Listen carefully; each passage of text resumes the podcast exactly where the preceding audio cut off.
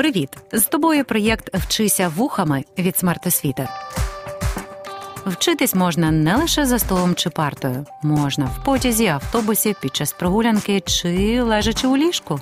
Просто слухай і вчися. Привіт! Мене звати Ірина Вишня, і я кандидатка історичних наук та вчителька історії.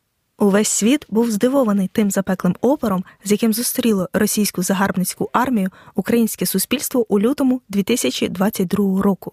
Здавалось би, що неможливо довго протистояти набагато сильнішому та численнішому противнику, що вдерся на українські території з усіх можливих напрямків. Не здивувалися лише українці, адже у нашій історії вже траплялись приклади організованої боротьби за українську державу проти чисельної та жорстокої армії держави-окупанта зі столицею у Москві. Мова про боротьбу ОУН-УПА проти радянської влади. З відступом нацистів восени 1944 року на українських землях не настав омріяний мир у власній державі, адже нацистська окупація змінилась радянською. Представники націоналістичного руху намагались перешкодити радянській владі утвердитись у Західній Україні, тому з відступом Вермахту УПА розгорнула збройну боротьбу проти радянської армії. Спочатку вона була доволі масштабною. Сили української повстанської армії поділялись за територіальним принципом на УПА Північ, УПА Південь та УПА Захід, нараховуючи на 1944 рік близько 40 тисяч бійців, які прагнули боротись за українську державу до кінця. УПА настільки дошкуляла радянським військам, що навіть змогла смертельно поранити радянського командувача Першого українського фронту Миколу Ватутіна. Сталося це на початку 1944 року на кордоні Рівненської та Хмельницької областей. Зрештою, для того, щоб зламати відчайдушний опір повстанців, проти них кинули значні військові сили на чолі з маршалом Георгієм Жуковим. Щоб раз і назавжди розправитись з УПА, Народний комісаріат внутрішніх справ або НКВД підготував Кременецьку військову операцію, великий наступ на повстанців, який розпочався 21 квітня 1944 року. За два дні НКВДисти оточили ліси, у яких перебувало три тисячі бійців УПА під командуванням Петра Олійника, псевдо Еней, та Василя Кука, псевдо Леміш. Не всі повстанці тоді мали зброю. На них радянська влада кинула 15 тисяч бойовиків із танками, кавалерією та навіть авіацією. Кілька днів точились важкі бої, а у ніч на 25 квітня повстанці, обмежені у набоях та продовольстві, вирішили проривати ворожу облогу. Усім куренням УПА вдалося з боями вийти з оточення. І хоча повстанці втратили близько 160 осіб убитими та понад 100 осіб полоненими, втрати ворога були значно вищими понад 900 убитих представників радянського карального органу. Тактичну перемогу у битві під гурбами здобула радянська сторона, але бійці УПА продемонстрували свою міць та вистояли проти неспівмірно потужніших атак. Кременецька військова операція НКВД провалилася. Не маючи змоги ефективно протистояти злагодженим військам упівців, НКВДисти вирішили відігратись на цивільному населенні та спалили найближчі до місця битви села Гурби і Антонівку, записавши у своїх звітах цивільних жертв як бандитів ОУН. З битвою під гурбами український спротив радянським окупантам не припинився.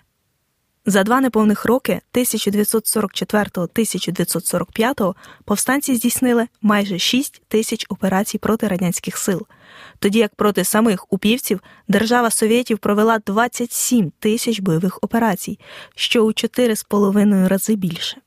Націоналістичне підпілля здійснювало також терористичні акти і диверсії проти радянської влади, чим наводило на представників та охоронців влади рад жах. На підтвердження цього зачитаю уривок з наказу від 14 травня 1944 року по 258-му Хабарівському охоронному полку, дислокованому в Західній Україні. Ніхто не повинен ходити поодинці або без зброї.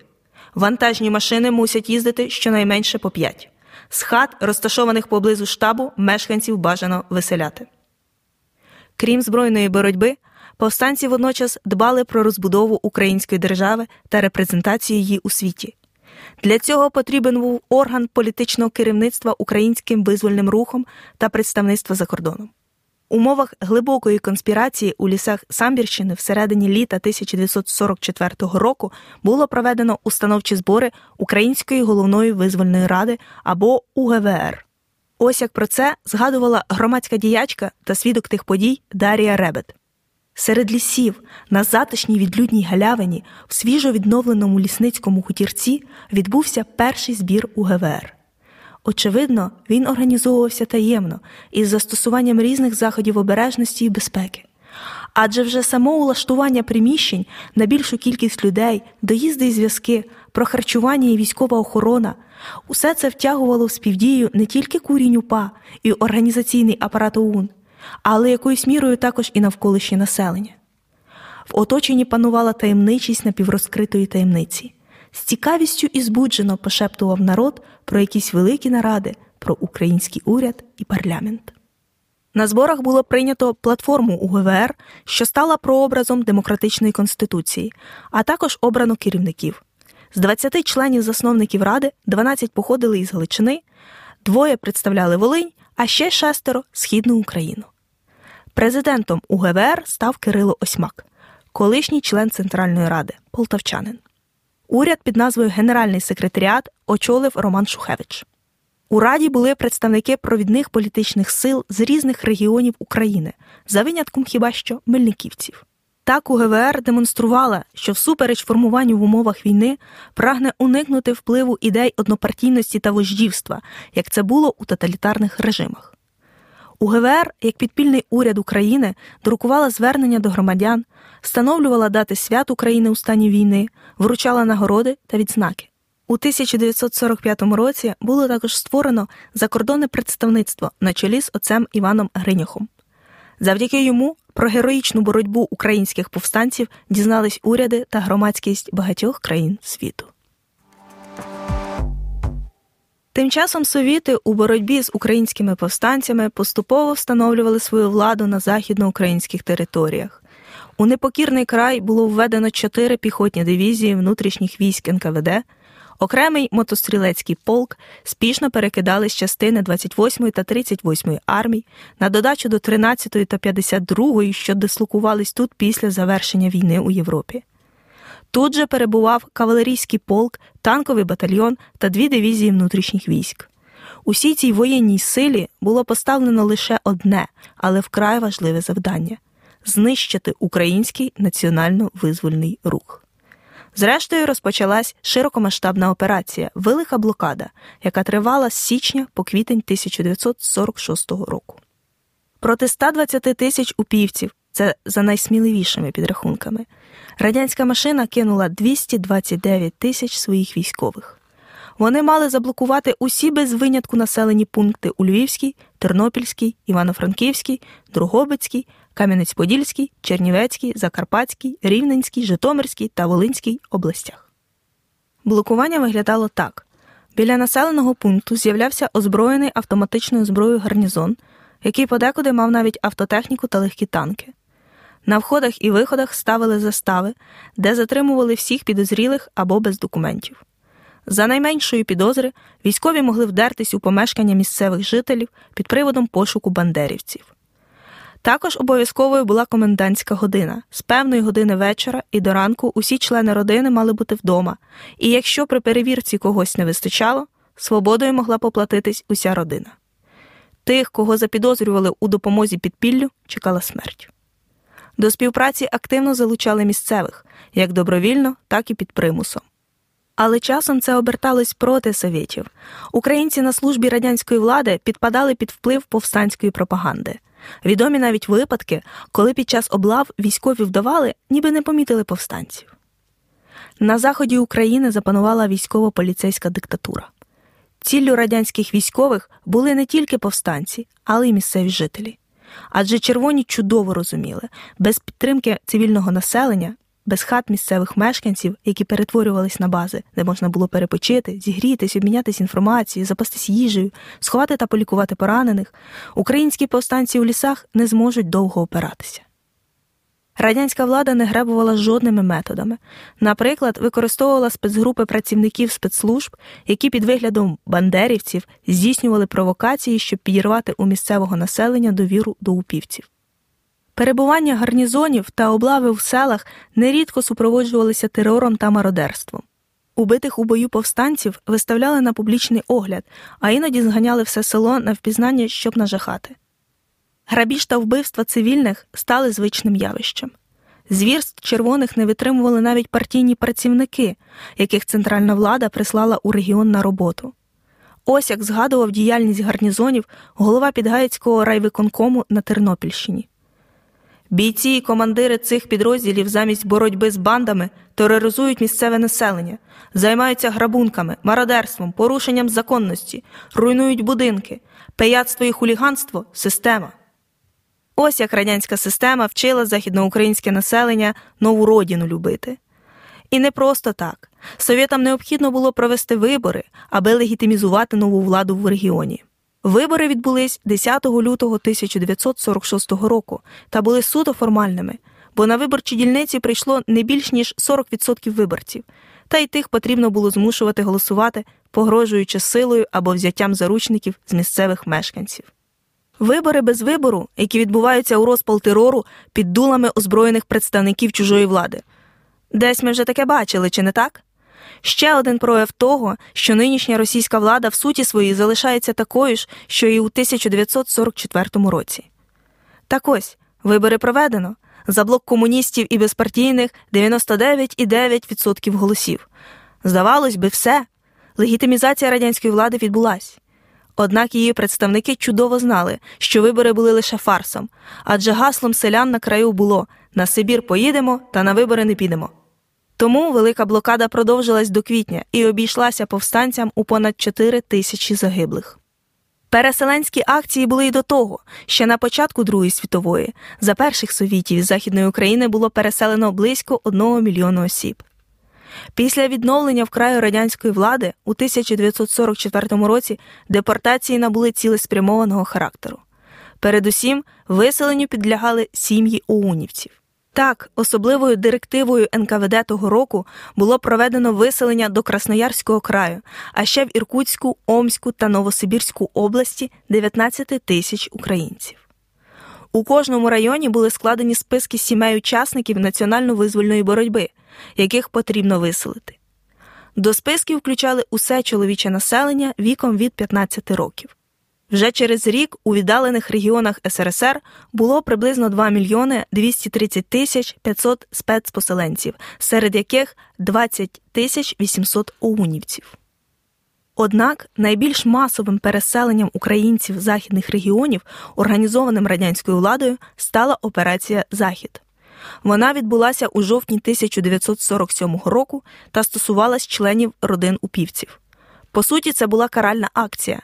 За останні 10 жовтневих днів повнолітні та неповнолітні члени сімей повстанців та їхні близькі родичі, які проживають спільно, вночі були виселені та вивезені у віддалені райони Сибіру і Казахстану. Для запобігання спроб повстанців звільнити депортованих усі дороги та вузлові станції були взяті під контроль спецслужбами. Села оточували і за списками після обшуку людей у вантажівках відправляли на залізничні станції. Для збору речей передбачалось дві години, однак насправді цього часу українцям ніхто не давав. Понад 26 тисяч сімей або майже 76 тисяч осіб у примусовому порядку було направлено на підприємства вугільної промисловості східних районів СРСР. Челябінськ вугілля, Кузбас вугілля, Молотов вугілля, Караганда вугілля, Східсиб вугілля, вугільний сектор Красноярського краю. Понад 15 тисяч активних українських націоналістів було виселено в Омську область для роботи на промислових підприємствах та сільському господарстві. Частина депортованих жителів Західної України опинилась у Карлазі, найбільшому виправно-трудовому таборі СРСР. Виконавці бадьоро рапортували у Москву про успішно розгромлений завдяки депортації український визвольний рух. Однак така оцінка була завчасною.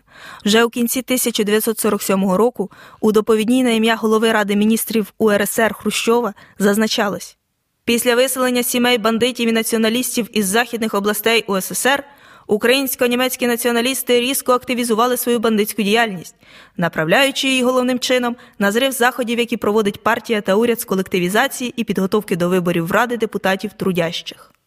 Побороти українське підпілля масштабною депортаційною операцією не вдалося, але Москва не відмовилась від використання цього інструменту боротьби з повстанцями і надалі. Депортації продовжувались вже як рутинна чекіська робота, а не як окремі масові операції. Складне становище, у якому опинилось націоналістичне підпілля на західноукраїнських землях у кінці 40-х років, призвело до згортання його збройної діяльності. Опору націоналістичного руху місцеве населення було депортовано і залякано. Більшість членів УГВР в Україні загинула або була заарештована. Восени 1949 року голова Генерального секретаріату Ради Роман Шухевич видав наказ про припинення діяльності УПА як бойової одиниці. Подальша діяльність повстанців звелась до пропаганди та саботажу. Помітне згасання національного спротиву відбулося після вбивства Шухевича у березні 1950 року. Радянська влада зачищала регіон від тих підпільників, що залишилися. Так, у 1952 році у Криївці, в бою з НКВДистами, загинув український художник, графік та унівець Ніл Хасевич. А після арешту останнього головнокомандувача УПА Василя Кука у 1954 році УГВР фактично припинила свою діяльність. Залишались розрізнені осередки ОУН за кордоном. Попри ідеологічні розбіжності, мельниківці і бандерівці намагались відновити роботу на українських теренах. У 1955 році підпілля ОУН почало створювати нову мережу боївок. Однак спроби активізації українського національного руху підштовхнули совєтські спецслужби до вбивства в еміграції ідеолога українського націоналізму Лева Ребета, а через два роки і провідника ОУН Степана Бандеру. Обох убив у Мюнхені галичанин, родич активних членів підпілля та агент НКВД Богдан Сташинський. Убив, вистріливши в обличчя отрутою. Так, дивитись на шпилі московські агенти люблять не тільки у Солсбері.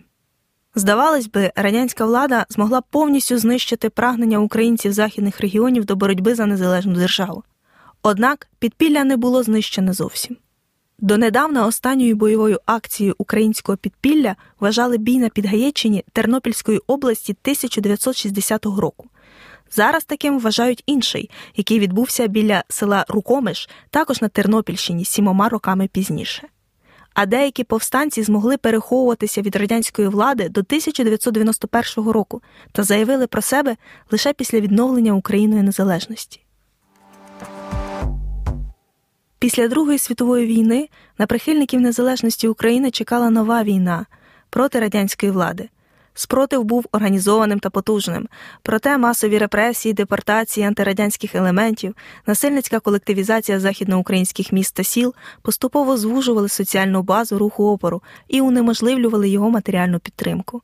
І хоч боротьба на тому історичному етапі була програна, повстанці залишили для нащадків яскравий приклад того, як потрібно воювати за власну свободу, і надовго залишилися у пам'яті українців як символ нескореності та мужності.